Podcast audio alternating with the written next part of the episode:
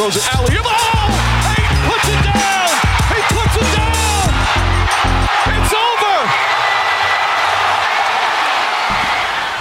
It's over! Welcome in to the Just Basketball Show. It is November 9th. I'm Brendan Kleen. That is Chris Manning. Thank you for joining us once again.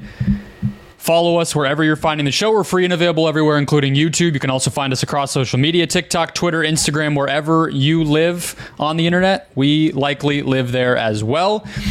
Today's show brought to you by Thrive Fantasy, a player prop daily fantasy sports platform where you can pick more or less on your favorite players across multiple sports, including the NBA and NFL. Sign up today with code JustBasketball, all one word, and Thrive will match your first deposit up to $250. We have Vince Goodwill coming up to close out the show. We're going to play basketball speed dating with him, get his thoughts on the Clippers, the Suns, and a little bit on the Warriors. But first, well, Brendan, we actually have live, I sent you this via text, some breaking NBA news. Yeah, we need to react to. According to Adrian Wojnarowski, Jamal Murray is going to miss the remainder of the month of November due to a right hamstring strain. Breaking news. One thing quickly. First, Woj put SPN sources in the original tweet, which is just great. Also, we're going to need to work on your pronunciation of the big man's name, but those are two things we can sort out later. I don't know what you said. If I'm being completely honest, I feel like if I tried to say what you said, we would just get another layer deep on the whole issue in the first place. I think I just hallucinated the breaking news to make sure you saw it, and I panicked, and it's Wojnarowski, and I think I just fucked up. There we go. It's okay. I know what Jamal Murray's out is the point. Yeah. And I thought about bringing this up as like a what matters more thing, but it's always just sort of like injuries are injuries. You never really know what to make of it. But this one's big. A month is a long time. I think Michael Malone, his quote the other night was, this is more than a 1 or 2 day thing. And that raised my eyebrows. Obviously, the remainder of November is one thing. And it doesn't exactly say like he will return this game and this is when he will be back. And a hamstring is better than anything related to his knee, Chris. But this is a team that had amazing injury luck last year and thinned out their bench over the offseason. So this will test them. It'll be can Reggie Jackson look like a regular NBA player again? And can somebody like Julian Strawther step up and be a real rotation guy, maybe even more than we already were expecting him to? Hamstrings also just scare me a little bit, Brendan, because they're one of the things that it just actually takes time to heal. So I'm glad that Murray is not just going to miss a week and is going to test it. I think we knew based on the quotes that it seemed like he was going to miss some time, but I'm glad it's not just like a week or two. They're going to give him the month to get right. This is someone that they're not repeating or making a deep playoff run without, as good as Jokic is, and we know how important he is. We know he's the driver to this. Murray is the co-star to this. Murray is the one that elevated them in a lot of ways last year. Like, you saw what happened when he wasn't around in the playoffs. To have him back is a really big deal. To have him healthy at the most important time of the year for a team that I think we both picked to win the NBA championship this year is really important. So injury is not fun. They're going to have to, it's going to be some growing pains for some guys, perhaps an opportunity for Michael Porter Jr. to do a little bit more and expand his wings in a way that I think would be good for Michael Porter Jr. But obviously the long-term thing here, the marathon, so to speak, of NBA season is more important than, the month he's going to miss, but it sucks. And it's just, you'd like to see Jamal Murray just have like a normal healthy season and like make an all-star team and push for all NBA or something like that. That would be cool too. Absolutely. I think the place my head goes on top of all of that is that we all hoped might make his first all-star or all NBA team this year. And especially for All-Star, missing a month of the first half of the season, which is all that is up for contention for All-Star, is a big bummer. So I don't want to count any chickens or anything like that now, but Murray, the case for him to be that this year, finally get that recognition, which he earned last year, is definitely in doubt. I'm excited to see Julian Strawther. I think he's somebody that really, got Nuggets fans' attention and kind of lifted himself out of the who's the young guy that's going to step up. And we talked about him in our preview of this team as the guy we might be talking about by the end of the season. I would say if he can do anything in this stretch, we'll be talking about him, and it won't even take until the end of the season to do that, Chris. So while we're on the injury note, any thoughts on Robert Williams, the surgery that he is undergoing? I just honestly kind of think Danny Ainge and Brad Stevens in Boston kind of screwed him. Asking him to, I guess Danny Ainge was gone, so we're going Brad Stevens and Ime Udoka, asking him to play on that injured knee the year that they made the finals. I don't know if he'll ever be back to what he was, and he got his money, but that's pretty terrible if it's what happened.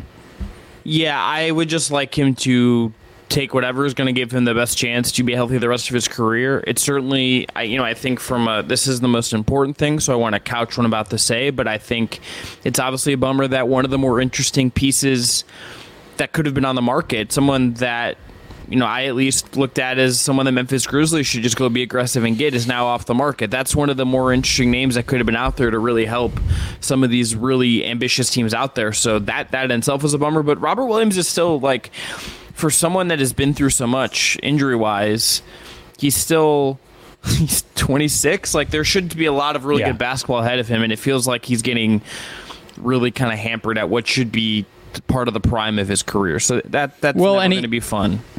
He is one of those players, too, who is... We talk about, Kevin Durant or somebody or Steph Curry, where it's their game's not predicated on athleticism, so XYZ. It's the opposite with Robert Williams. His game is entirely predicated on athleticism, and if he can't be that lob threat and rim protector and switchable, get down in a crouch and guard smaller guys type of defensive and offensive force inside, then his impact starts to just kind of go away. It almost doesn't exist. Those are the main things he's out there for. So yes, hope that he can get right and hope that Portland can provide him with the resources and time and not pressure him in a way maybe Boston did, and that he can sort of, reevaluate his career and whatever might be next beyond that. But let's get to Think That I Saw It on NBA League Pass, where we just steal Dr. Seuss's wonderful work and co-opt it into a little bit of a journey around the league. And we're just going to go rapid fire, meander through some things we've observed watching. Not the biggest games, not the games everybody's talking about, but just the stuff as we flip on NBA League Pass each week that catches our attention, that we do some research on, that we save a clip from, whatever it might be. I will let you start us off, Chris. What is your biggest observation from this past week in NBA League Pass basketball? It's Anthony Edwards. If it's not, then I don't know what else we could have been watching here. There's other things we could go to that are really important, and things I think if we don't get to them today, we're going to come back to.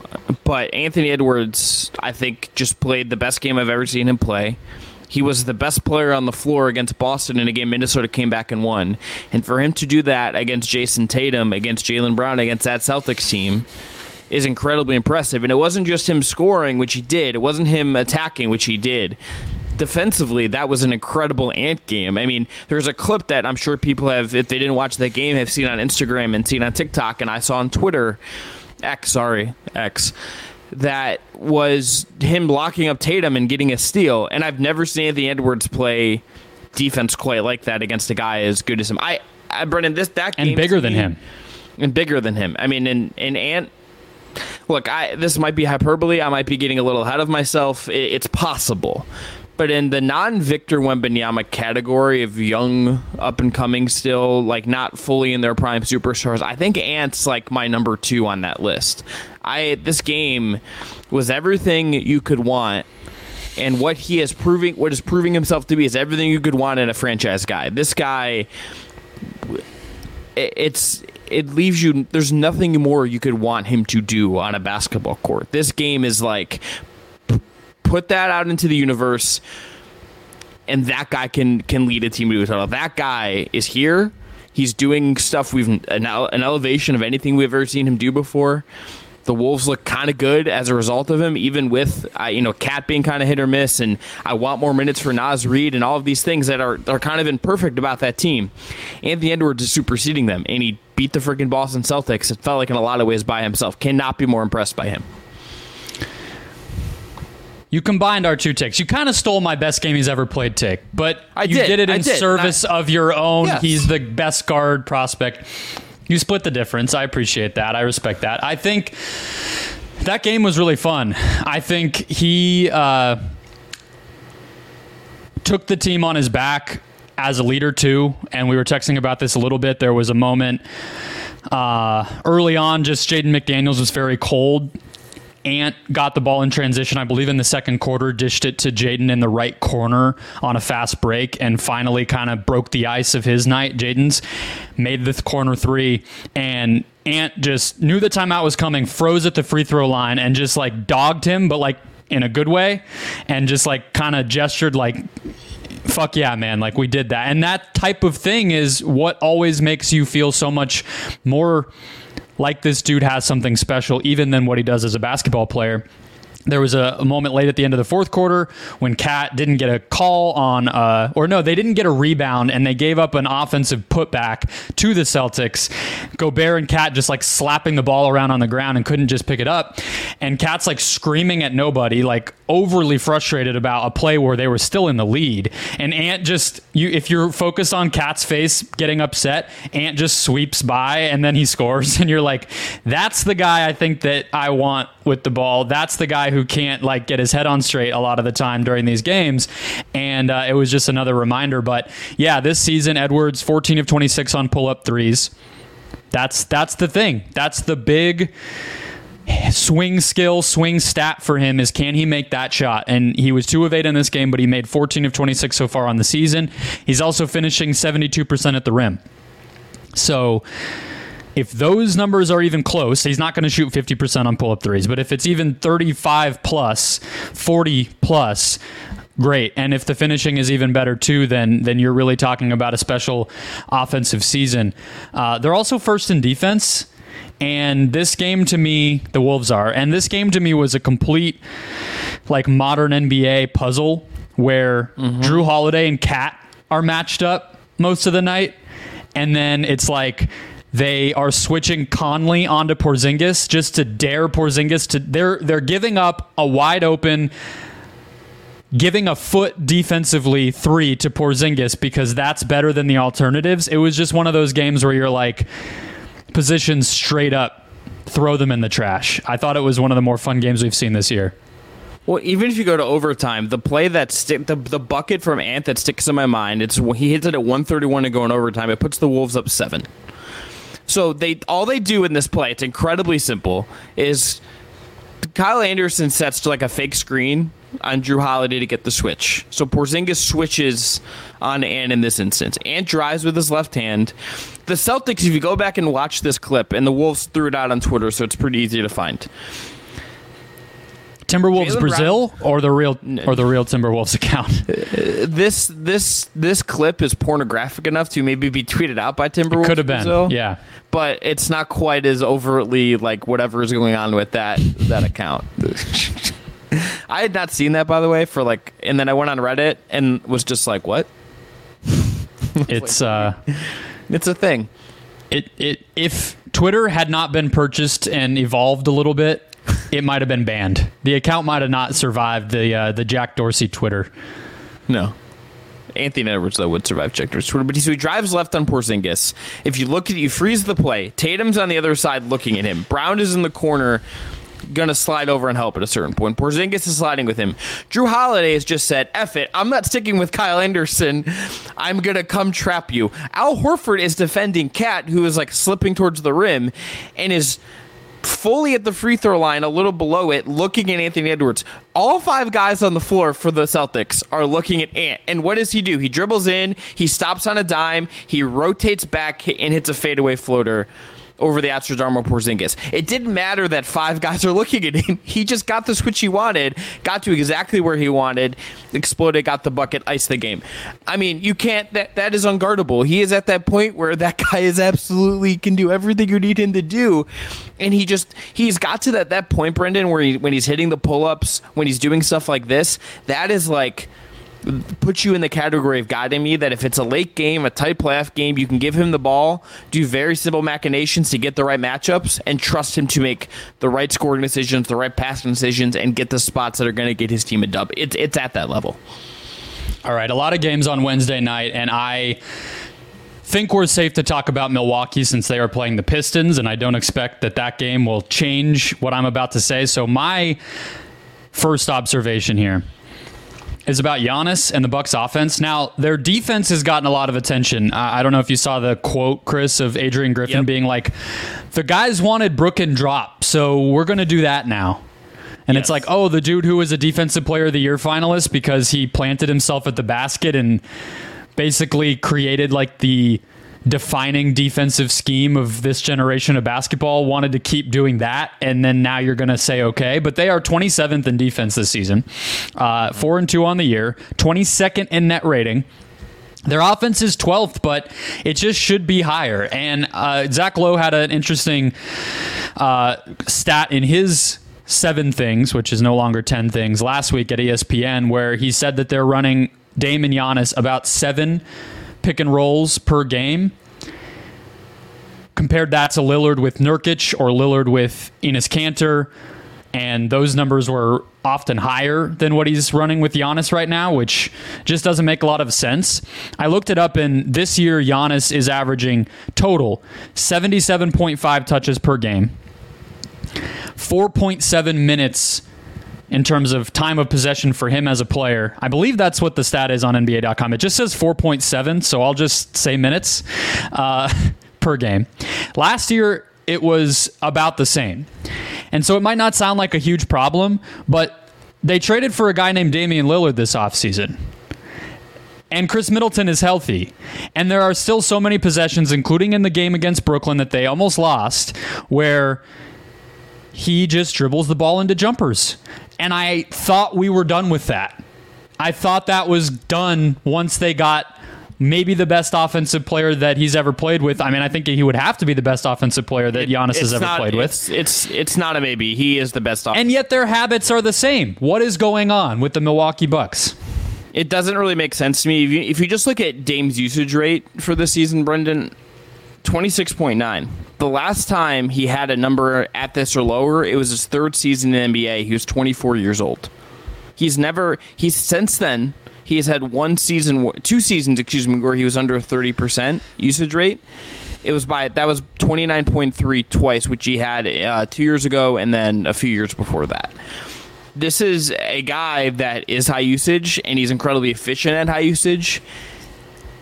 And you should just be putting the ball in his hands, and Giannis should be catering to him to allow him to be the best version of himself, because it's going to make the Bucks a heck of a lot better. You don't trade for trading for Damian Lillard and doing the same stuff the Bucks are doing. It's like buying like a sports car and like not taking it on the highway, and you're driving like 45 through the suburbs. Like, you're not actually using it for its intended God-given purpose. You're just, or those like, cars like my wife's Corolla, Toyota Corolla, has like the pedal shifter, like the little hand shifter on the steering wheel, and it's like, no, this is an automatic. I'm just going to take advantage of that. I don't want to go back in time and make life harder on myself. Right. You're actively choosing something that is not making your team better, and I don't quite understand it. Maybe it's, look, it is still early. It's 6 games. I think we have to say that. It's early still because these guys, they haven't played even 10 games together yet. I'm willing to you have to, I think, give this time to evolve and breathe and figure itself out, and everyone being healthy will allow some of that. But this being like the initial result is, I think, incredibly disappointing. I think there's no way around it that the process the Bucks are having on offense right now, it is incredibly disappointing based on what we know about what Giannis is really good at and what Dame is really good at. Chris Middleton also healthy. I know he's missed games. I know he's not at his best. But when I watch them, when he has played, he is still capable of getting a bucket. That's another guy who needs to get his and get fed. And yet, again, I don't know what goes through Giannis's head in these moments, but him pump faking into a standstill three is straight up bad offense. It's bad. There's no way around that. And the last observation I would have on this whole thing, when we talk about the pick and roll and how Lillard is being used and who he's in tandem with on the court, a pick and roll with him and Lillard, or with him and Lopez, Dame and Brook, is very similar to Nurkic or Cantor. And I do think that one of the downsides of running that is, you know, because there's obviously the Giannis can then cut, Giannis can be in the dunker spot and be a threat for a dump off or an offensive rebound, and that's not terrible. But Brook's feet are slow. If you're running a pick and pop and trying to go five out with Dame as the ball handler, Brook's not the type of guy who's going to have the fluidity to set that screen, really quickly pivot up to the top of the key, get out of the way, and be there to space. He's going to get in the way. And if he's rolling, he's not a lob threat. He's not really like a downhill athletic finisher. He's sort of just mucking things up a lot of the time. And so again, it just returns us to Dame and Giannis need to be running pick and roll because that's the best combination on this team. That opens up the most for everybody else. That creates the best floor balance, and it makes the best use of the star talent that they have. What is your next observation? I want to go to... I'm going to go my backyard here because I think this is worth noting big picture, and that's Darius Garland, who's back, looks healthy, and he's playing at tempo. If you watch the Cavs at all last year, and you watch them in the playoffs even, you saw how slow they like to play. Darius Garland and Donovan Mitchell are great at a lot of things. One of the things I think is their biggest weakness, and I think is a weakness of a lot of the best players in the league at times, frankly, is they like to take their sweet old time getting the ball across half court. You get in the sets at 16 seconds, 14 seconds left in the shot clock, and you're not leaving yourself a lot of time to really work. At Cavs Warriors on Saturday, which best Cavs win of the season, not even close, against a Warriors team that I am increasingly really liking and liking a lot of the pieces and minutes are getting from guys like Kuminga, who I think we should maybe talk about. We should talk about the Warriors maybe like next week. That should be on the list. Garland, Tristan Thompson gets a rebound. By the way, Tristan Thompson, backup center, is like not a thing I expected to be saying. I thought it'd be Damian Jones. I like Damian Jones, but Damian Jones lasted a game and a half, and it's over for my guess. But Darius Garland claps at Tristan Thompson to get him the ball the moment Tristan gets the rebound. He takes the ball up the floor. They get into a set. He gets to the line. He gets your free throws. Does the same thing the next possession, but gets a bucket. There's sets in this game where he gets the ball across half court. They run a simple action. It gets Donovan Mitchell a three with like 19, 20 seconds left in the shot clock. The Cavs' numbers right now, wonky. They still have a lot to figure out. They start a West Coast road trip the day we're recording this in OKC. Get Golden State again. Get Sacramento. Get Portland. They got out of, if he's going to play a tempo and if they're going to start evolving in that way and you start seeing some of the promise, it's going to alleviate a lot of the offensive problems I think we saw with this team last year. And it's going to make Darius Garland even more empowered, I think. So if this holds, if that's a real thing, I think you're about to see Darius Garland really, really unleash in a way that we haven't seen so far from him yet. Cleveland, 6th in transition frequency this year, best in transition efficiency on the season. It feels like there's a lot of teams that are remembering it's fun and helpful to play really fast, like Atlanta, Dallas, some of these teams that, for better and worse, got a little stuck in the mud at times and want to play through their best guard and just really slow things down. It feels like there's a renewed emphasis on that around the league, and that's good to see because, when you have great guards, including Garland, they're just as good in space as they are creating shots in the half court, often better, So I like it. I think it helps Donovan as well. And even Mobley, who I know grab and go is kind of like maybe step one for what Evan Mobley can ultimately be as an offensive creator, is getting him to just take the rebound and do something as a scorer or as a creator for his teammates. Anything else on the Cavs? I have one more maybe we can hit. I'm a little underwhelmed by Evan Mobley in offense so far, but that's another maybe big picture conversation we're going to need to do at some point. If we check in on guys like Scottie Barnes and that draft class a little bit, I think he has been a little disappointing on offense, and when I say little, I mean kind of actually really disappointing. Yeah. All right. Going over to Oklahoma City.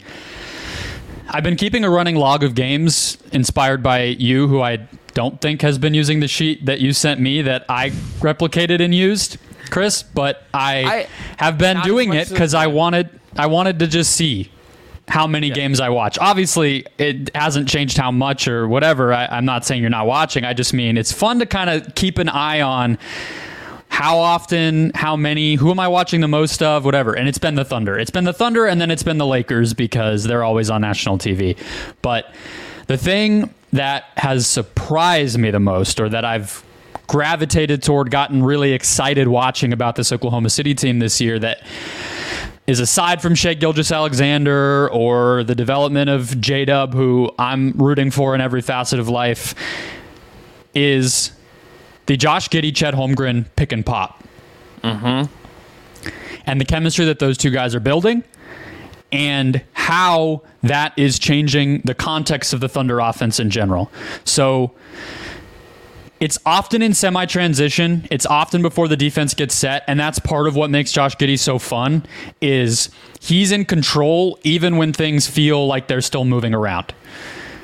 Guys aren't fully spaced yet. The defense doesn't know where it is. There's cross matches here and there. You feel like he just grabbed the rebound because he's a great rebounder, Giddey too.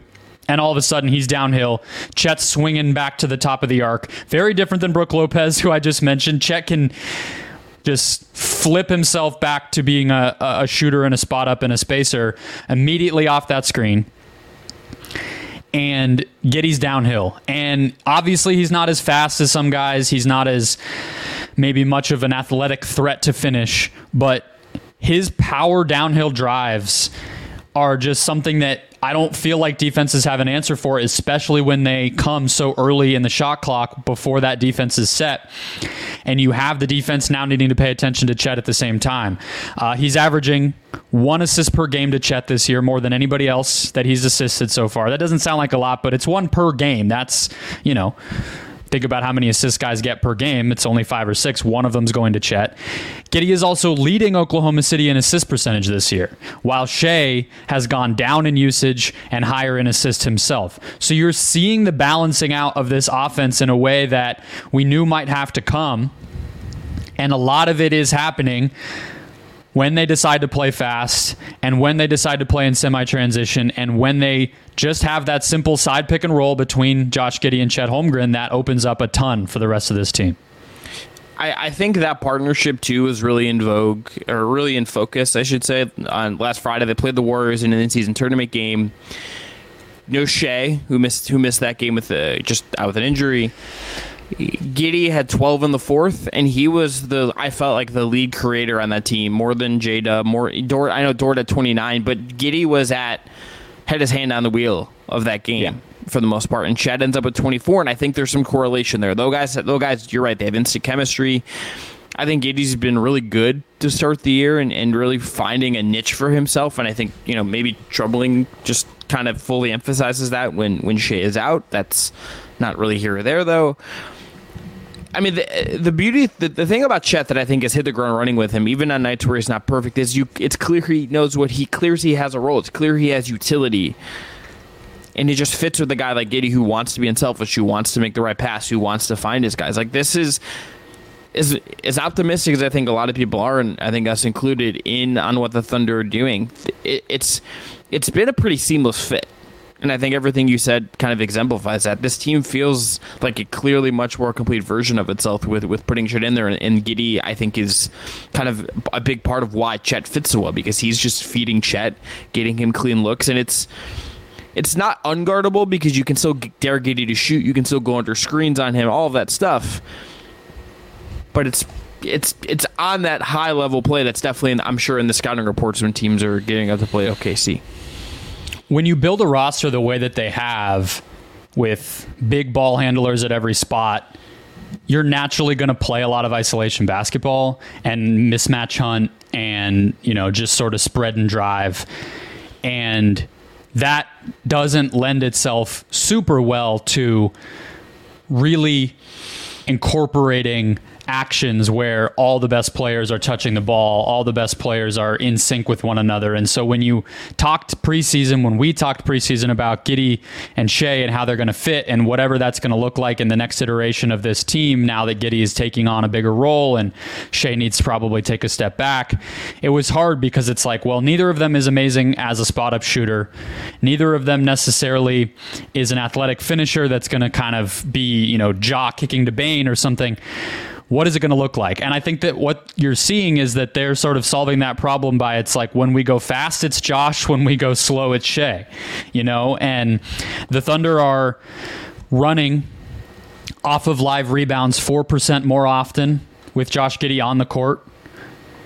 And Shai is taking twice as many threes per 100 possessions this year. So two more kind of ticks in the column of what does it look like as those two guys integrate with one another. I feel a lot better right now, Chris, about these two fitting than I did even a month ago, if I'm being honest. I feel like you've been more bullish about it than me all along. I was running the they're going to have to trade Giddey sooner than later thing when we did their preview, but they're figuring it out. Yeah, I think Mark Daigneault is doing an amazing job coaching this team. And I think another name that is worth a shout here amid this OKC season so far is Keaton Wallace has been playable and good as a rookie and just a lot of fun. He's dogged, he's tough. They're adding all these pieces that I think make those fits make sense, right? That allow, I think, a lot of this kind of to come together in a real way. And there's still moves to be made. There's still a lot to be figured out. But the foundation, is absolutely there with the pieces they've added and in the way Giddey is playing so far. Yeah, speaking of rookies who have just hit the ground running, Chet feels like he's a 5-year vet. Mm-hmm. I know the last time we checked in on him, it was against Jokic when he kind of got his welcome to the NBA moment a little bit. But there's games where I'm like, is he their second best player? Chet already? Any given night you watch this team, you're going to think their second best player is Giddey. It's J-Dub. It's Holmgren. That's what's so fun about them. But he just is so steady and comfortable and confident for them already and just poses unanswerable questions for the defense. I think Chet as an offensive player right now is more impactful. His rebounding is still kind of a problem for them on the defensive glass, but he just has not missed a beat. He looks like he was born to play center for this team. Yeah, the other thing I would just add is Chet has not, I don't think, talked about this at length in a way that I've seen, at least. If someone has seen something that we... Has he talked at length? Period? No. Maybe doesn't seem like a talker. Maybe he did that really great video thing that Andrew, I can't pronounce his last name, that the Thunderbee reporter for the Athletic does, and he did that, which is fun. But I would love to get... if I could hear Chet talk for 10 minutes and answer questions about one thing, it would be, what did that year off allow for him? Right? I'm sure that he would have preferred to play. I'm sure he would have. And I'm sure being hurt was not fun. I'm sure the whole year wasn't just getting ready. But what did that quarter, that kind of gap year, that forced gap year due to injury allow him that sets him up for this? I would just like to know, because I've heard Steve Kerr talk about this. Other coaches talked about this. Guys coming into the league so young now. He would have been really young coming into the league and grow. And you see the growing pains, I think, more drastically than you might have a decade ago when guys maybe came in a little bit older, or 2 decades ago, or way back in the heyday. What did that year that allowed him to grow up, maybe add some muscle, understand some NBA things, learn what it means to be an adult, not in college? What did that allow for him to hit the ground running this year? I just think that would be a fascinating insight into where Chet is at a little bit. I think there's one last thing. It's crazy, man. The West is... The NBA in general, it's an amazing place. If you look at what is coming down the line, you look at the young guys now, you look at all the really great players we have in this league right now, the league's in a really good spot if the talent develops, I think, a lot of it is going to develop. Even guys that maybe... aren't going to make a ton of guys that get squeezed on all-star games or something. I think there's a lot of guys that you're just going to be that's actually an all-star caliber guy that just got a little bit unlucky and only made 3 all-star games because of just the talent pool right now. I think that's kind of where we're headed a little bit, and it feels like a big league. Can I just ask you one last thing before we transition to Vince Goodwill, Brendan? Yeah. So Shams reported Wednesday that there's talk of maybe doing 2 nights of the NBA draft. Mm-hmm. Having round 1 on one night, round 2 on another. My I don't know how you feel about this. My interaction was why. Like no one actually watches the NBA draft the way the NFL draft does. Like, I understand, like, making it a bigger thing. I understand content and filling TV time and all. I understand there's probably business reasons beyond this, beyond the general managers apparently saying they would like more time for both picks. Okay, whatever. I just don't really feel it unless you're going to, because like, the teams that get eliminated in April really need more than 2.5 months before the end of June for the draft. Yeah, like, not enough. You need the extra like 5 minutes you're getting on each pick to make sure you got it. The Spurs definitely needed more time to take Victor Wembanyama. You know, like, they needed more time to think through it. I think it is all the business. I mean, I know that's a dumb answer, but it's not a dumb answer. That's the answer. That is the answer.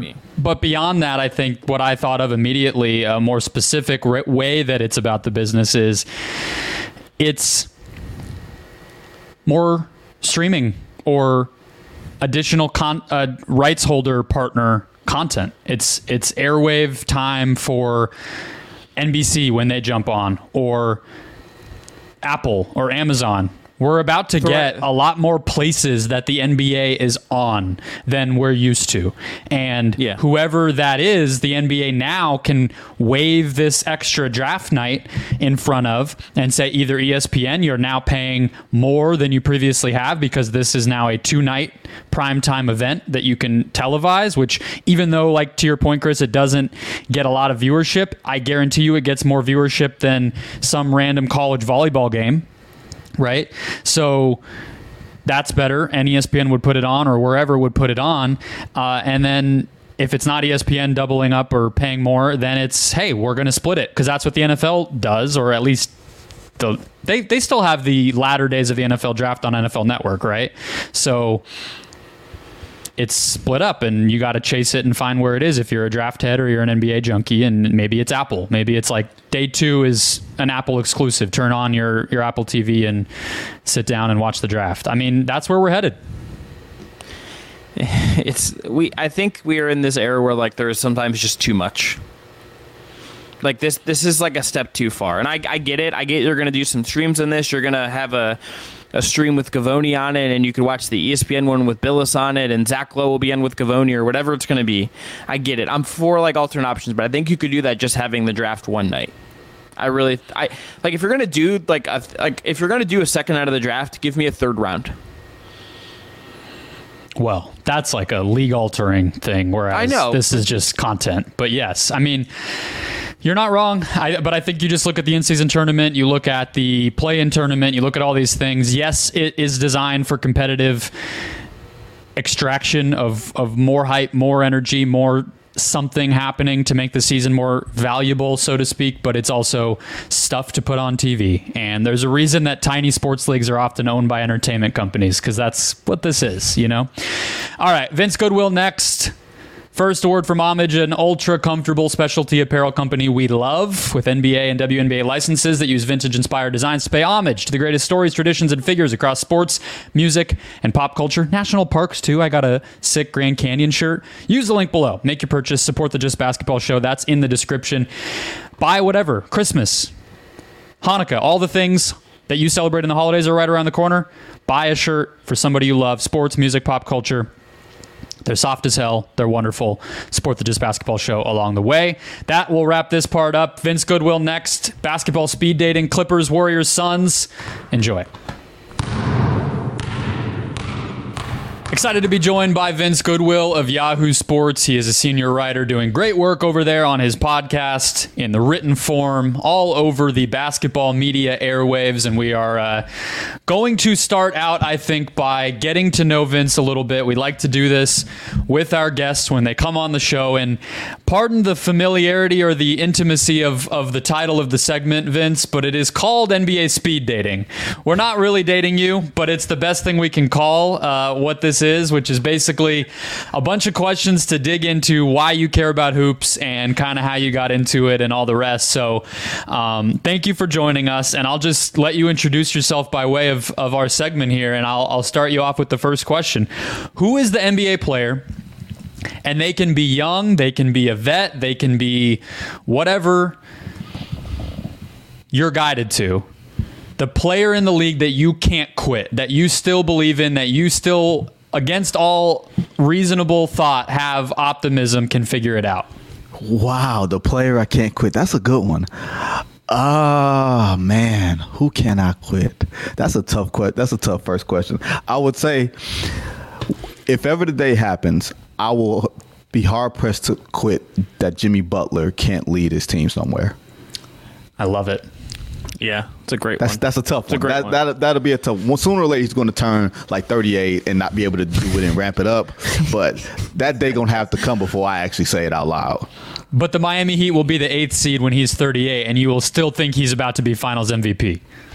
I mean, he will look at me in the face and say, we've been an 8th seed before and gotten to the Finals, and I will shut up and move on.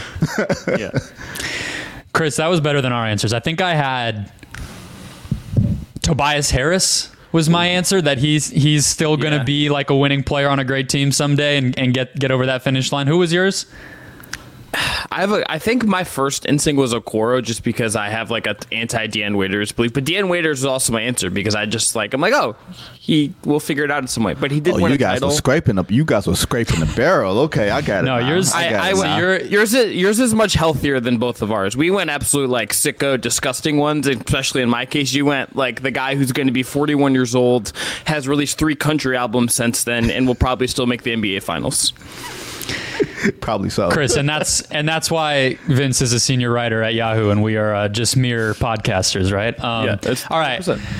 Vince, your favorite player type, archetype, the type of guy that you've gravitated towards watching hoops your whole life. If that's the scoring combo guard, the shot blocking center, the athletic wing, what's the type of guy that you always tend to fall in love with when you're watching? Well, unfortunately, because I was a point guard when I played and I had all my hoop dreams, it's the point guard spot. It's the point guard that you're saying to yourself, if you squint, how good can he be? If you squint, can he, like the Penny Hardaway thing, like Penny Hardaway was supposed to turn to Magic Johnson. He just had to get over those injuries, and he couldn't get over those injuries. And there's only one of those guys. So it's like that point guard archetype that you kept trying to squeeze into the role that maybe his body or circumstance wouldn't let him be in. So I'd probably say a scoring point, a dynamic point guard. Fantastic. We will get to James Harden and the Clippers, Kevin Durant, Bradley Beal and the Phoenix Suns after we make it through the rest of this list.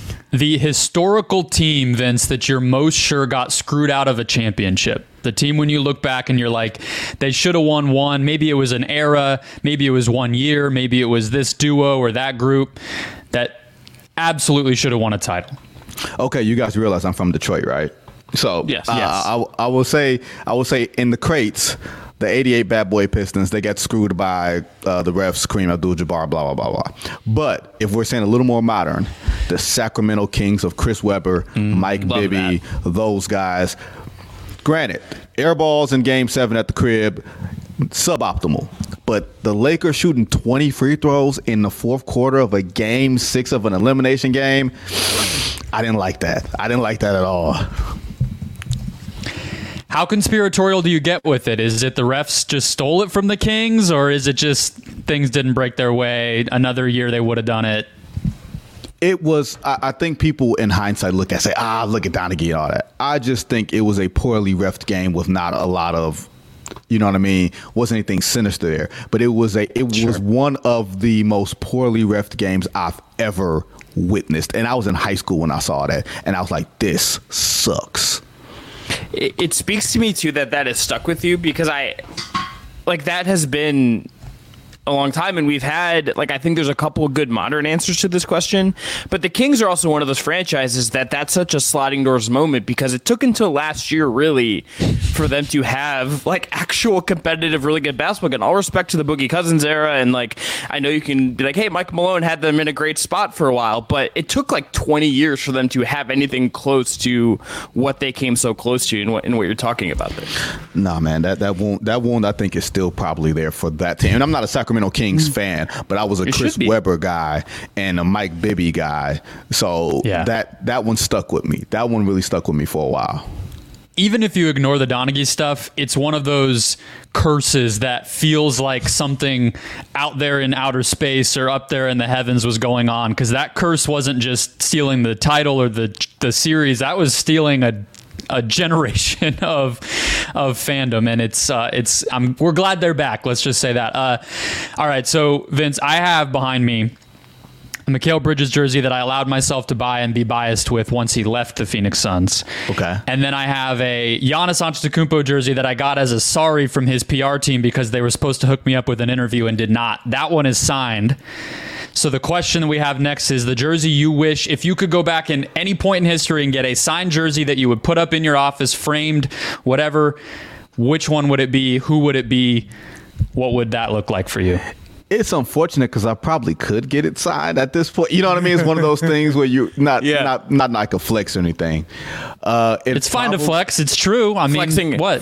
Flexing is good. Flexing is good. It will probably be a Blue Pistons Isaiah Thomas jersey. Favorite player of all time, favorite team of all time, probably the reason I became a sports writer in some roundabout way. Mm-hmm. And I'm lucky enough to actually like know him and be able to have basketball dialogue with him. So if I got a jersey and everything else, I'm sure he would probably sign it for me. And I would hang it up somewhere around here. Is he making the Suns' decisions? Wow. No, he's not. But he's not running the Phoenix Suns. Okay. You got James Jones there and Josh Bartlestein. Don't do that. That's not. But it was. I left. You know what? I left it open for you, and you walked through the door. I should expect nothing less. It was an underhand pitch, and I had my bat ready. All right. A couple.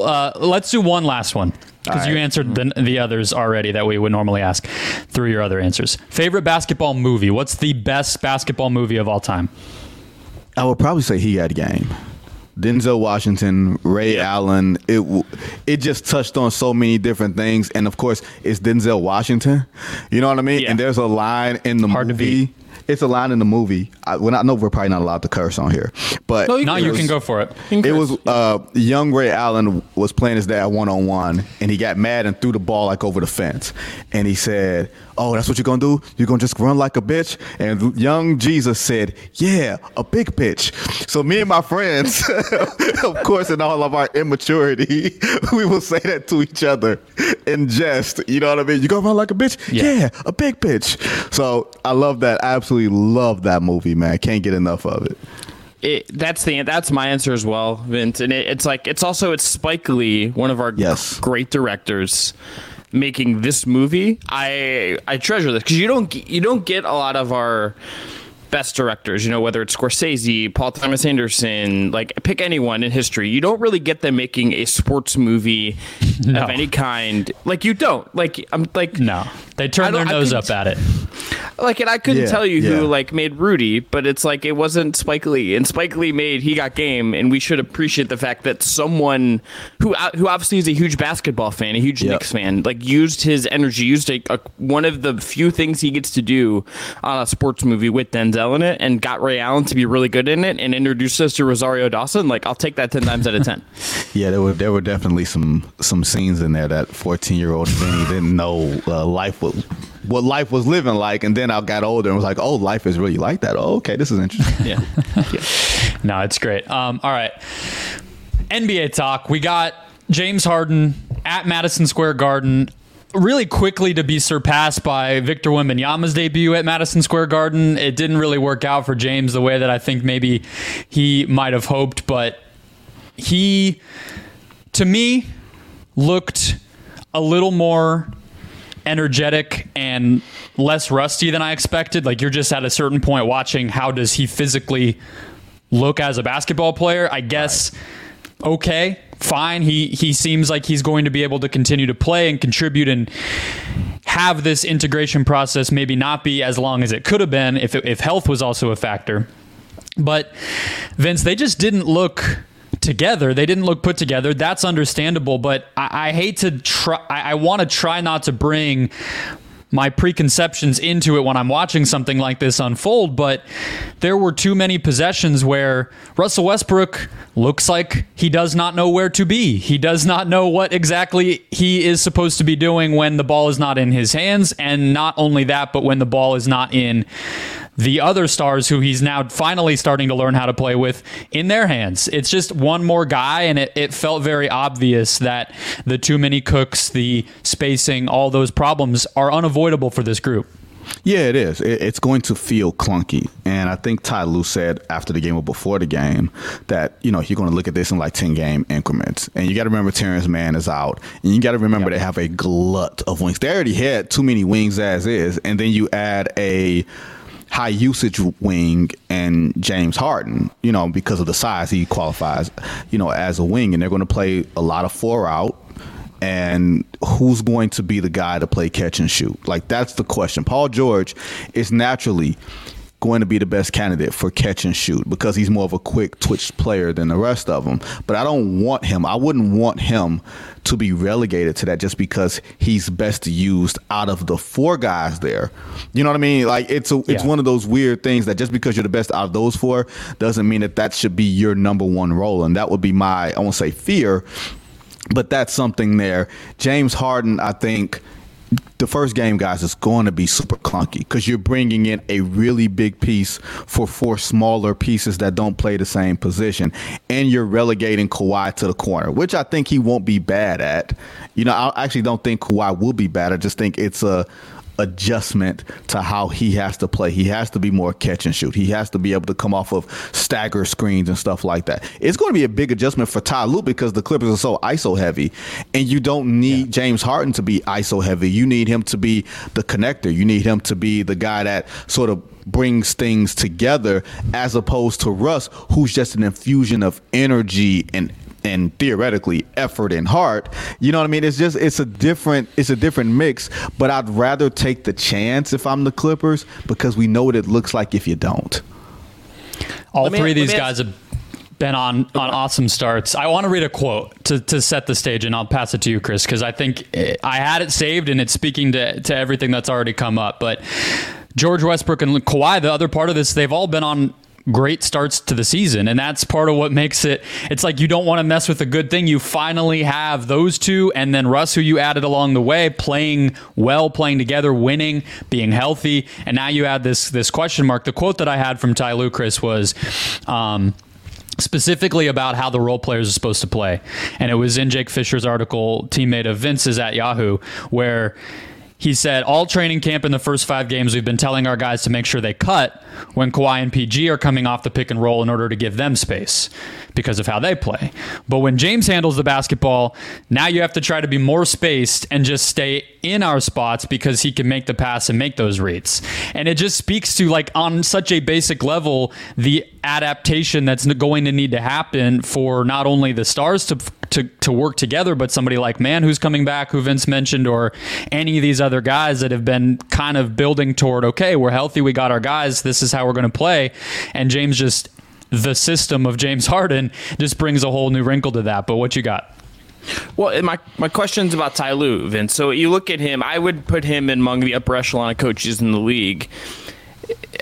Is this a job that, to some degree, as much as he can control, and he can't control everything, obviously, because you have the injury concerns baked in with this whole group, but is this a job that, like, in your mind, you look at it and say, okay, Ty is one of the coaches that actually can figure out how to maybe pull all the right strings here? Is he one of the guys that actually maybe could walk the line he's going to have to here to get the most out of this conglomeration of stars?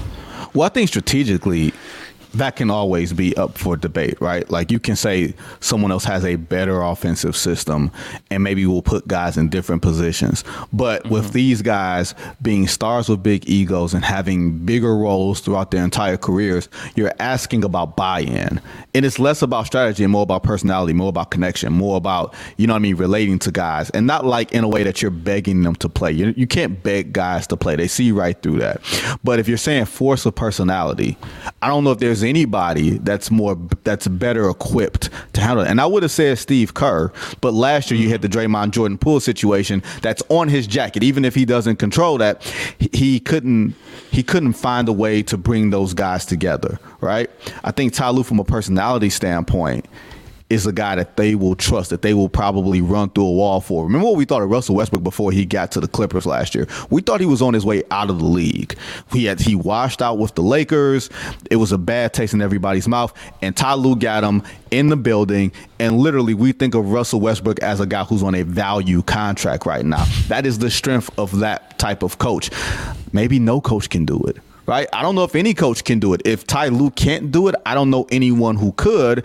And I guess that's the beauty of the situation, because all of these guys are on basically make good contracts beyond this year. That's the part of this. Yeah, the extensions for the two main guys, the extension that Harden wants, and the value deal, as you correctly called it, with Russ. I know it's maybe not the topic that everybody's mind would go to feel bad for how much Russ is or isn't making given his past contracts, but it would be a little tough for me if I'm Russell Westbrook and am finally sacrificing in some of the ways that I've been asked to do for a while, continuing to play as I'm the oldest guy on this team too, and doing some of the things that I'm being asked to fit in, to be making, 10% of what these guys might make on their next deal, at least an eighth of what they're making. That feels underappreciated, specifically as it relates to Russ. So I don't know if you have thoughts on that, but yeah. And here's the other point to it. Russ has signed a 2-year deal, and not to get too CBA on you guys, the Clippers can only give him so much, even if they wanted to, just because they don't have his bird rights, given how they got him last year and how they signed and everything else. So they can go over the cap and into the aprons, which they will, assuming, this all works to a reasonable degree. Even if you wanted to pay Russ to that level, you couldn't. So I wonder how, if you're asking a guy to sacrifice on the floor and in the pocketbook, that's something that's very fragile, that relationship. You got to be able to keep that guy on there, even though he's the one player who feels like the odd fit with all of these guys right now. The sacrifice is built into what his contract situation is. He has to be the guy that accepts that. Whether he actually does or not, it's either yes or no. Question for you, maybe to close out on the Clippers here, and we can move on to Phoenix, Vince. Mm-hmm. We did this after the trade happened, and I'm curious how you feel, because man is the ingredient that we haven't seen here. He became untouchable over the course of the talks with Philadelphia, from what it sounds like, and is a connective tissue type of player at his best.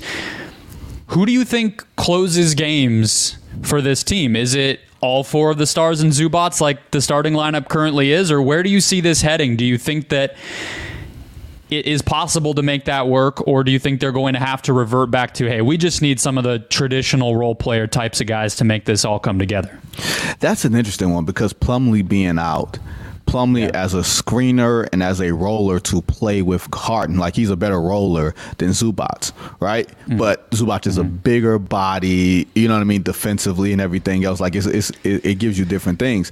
And he might be a better passer in the pocket than Zubac. Zubac isn't a bad passer, but sometimes when the margins are that slim, y'all, you need if you're going to have a player in that spot and all he has to do is make a read and make a play. It can't be he can make a play. He can make a read. It is he has to. This is what he does. So with that, I'm very curious. I'm wondering if Terrence Mann or Norman Powell, because they're naturally better shooters, they're naturally better guys to play off of late in games because they're not expecting the ball. And Norman Powell is a stockier, a stockier ball player that can sort of roam the perimeter, and he can play in catch and shoot situations while your other guys play ISO. I don't know if Russ is on the floor late.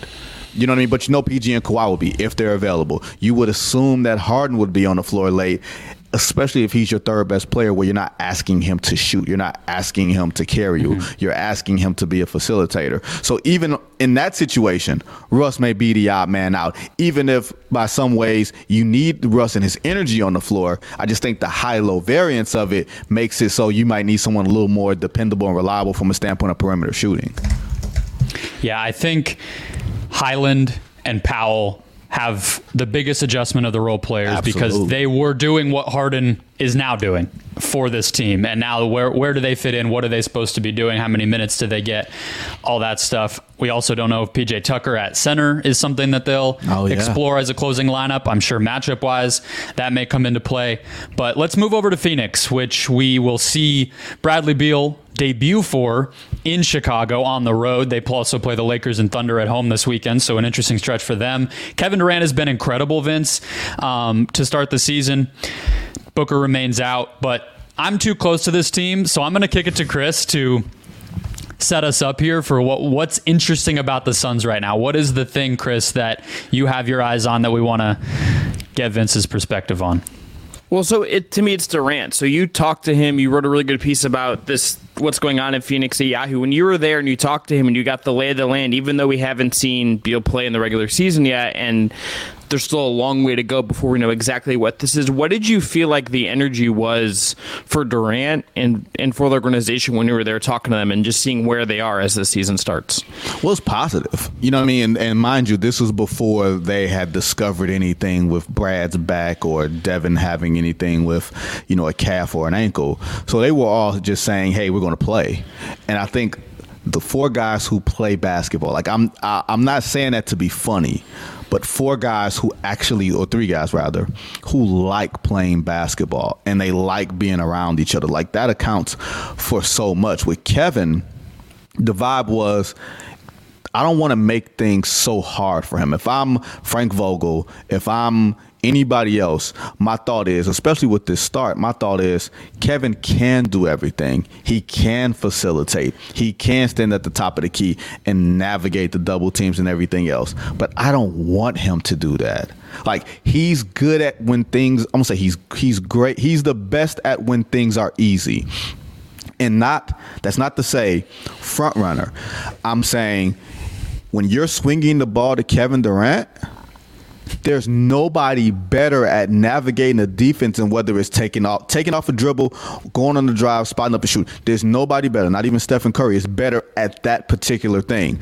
I don't want Kevin Durant going 1-5. I don't want him having to worry about players nipping at his legs and the possibility of a lower leg injury or whatever it is. Like, I want him to be at optimum strength. And I still think the optimism is there. I think from what I've seen, and I saw him over the weekend, a lot of the guys were saying, hey, better for us to go through this now than to go through this in the middle of the season when we're trying to really find it and we're trying to solidify ourselves. I think they're looking at it as a blessing in disguise. Some people may be looking at this as this is the way things are going to go. So I guess my follow-up that is too, just with Beal,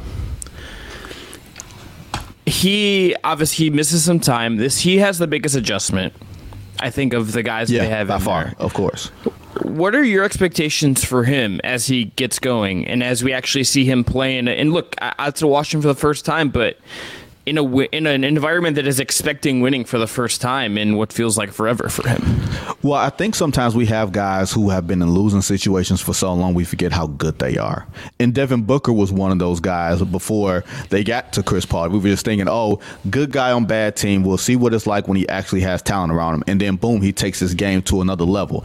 I'm not saying that's exactly the case for Brad because I think his best statistical days are behind him. But I do think we have to reevaluate. I think we will reevaluate how good Bradley Beal is, because if you get Kevin Durant and Devin Booker on one side of the floor, and you've got Bradley Beal attacking the closeout and having one less defender in his face, let alone that defender being a weak defender that's in his face to begin with, he's going to be a really good and really efficient ball player. And I think once he's healthy, assuming he's healthy, because a back injury is nothing to play with, it's nothing to assume, because when your back hurts, your back hurts. You know what I mean? I'm going to tell you that as a man whose back hurts. Your back never stops hurting once it starts hurting, all right? So I'm not taking that for granted. But assuming health because of the way that they're slow walking it, I think he's going to be one of the best, if not the best, third option in the damn league, right? Yeah. I think so. I think I watch the Nuggets, and the thing that I feel like about them, and that's obviously the primary competition that Phoenix is looking at, they don't have holes in their offense. There's a lot of teams around the NBA. Boston will spread you out. They'll beat you in transition. They'll make a bunch of threes. What's their half-court offense look like, right? It's Milwaukee. I don't know what's going on early in the season for them, but half-court offense has been a question for them. The Nuggets, there's no, well, what about this? And I think what the Suns tried to do is give their own, there's nothing to worry about, there's no holes in this, for whatever way they could build that. And their way of building that was a bunch of stars. And I think for that all to work, they have to get the ball handler Beal, sometimes in transition, sometimes in the half court. They have to get the spacer mover Beal to open things up. And they have to get the sacrificing Beal. You know what I mean? He has to be willing to be whatever the third option on a team like this is going to look like. One last question for you to get out of here. We'll pivot to the Warriors because I know you wrote about them a little bit today. Have they increased in your mind in terms of where you maybe had them in the pecking order, had them in terms of hitting the ground running and building chemistry with a lot of new pieces, young and old, integrating in there, and the way that Curry's looked? It felt, I felt some optimism coming off you that maybe not everybody in the NBA or people who watch the NBA have. Color me shocked, like, for one, you know, and I know it's early. It's very, very early. So early observations, you don't have to be married to. I mean, hell, Dylan Brooks is shooting 56% from three. I don't know if that is going to hold up, right? But the fact that they've been able to integrate Curry and Chris Paul and play them together in this small window of time, and he's able to bring some order to it without changing the spontaneity. It's just a little bit more control and not feeling like, oh yeah, we got these two small guards on the floor, let's exploit them. No, we've got these two great elite guards on the floor. Oh shit, we're in trouble. That's what it kind of feels like in that way. So yeah, it's a little more optimism. I wasn't sure what you're going to get out of Kuminga. I wasn't sure how good Draymond Green was going to be, but they look like they know each other and they don't have the cloud hanging over them that they did this time last year. Like, Draymond Green didn't punch anybody in the face in training camp. That certainly goes a long way. It helps. It helps. Nice run through the Western Conference. We pulled Vince over from his Midwest and East roots, Clippers, Suns, a little bit of Warriors. Hopefully the stuff at the beginning was fun as well. Thank you, Vince, for joining us, and we will be back with our audience next week. Kings, Magic, whatever Victor Wembanyama might do, a whole bunch to come. So hit that button down below, follow, subscribe, find us on TikTok, Twitter, Instagram, wherever you are on social media, and we'll catch you guys. Read Vince at Yahoo Sports, of course, and we will catch you guys next week.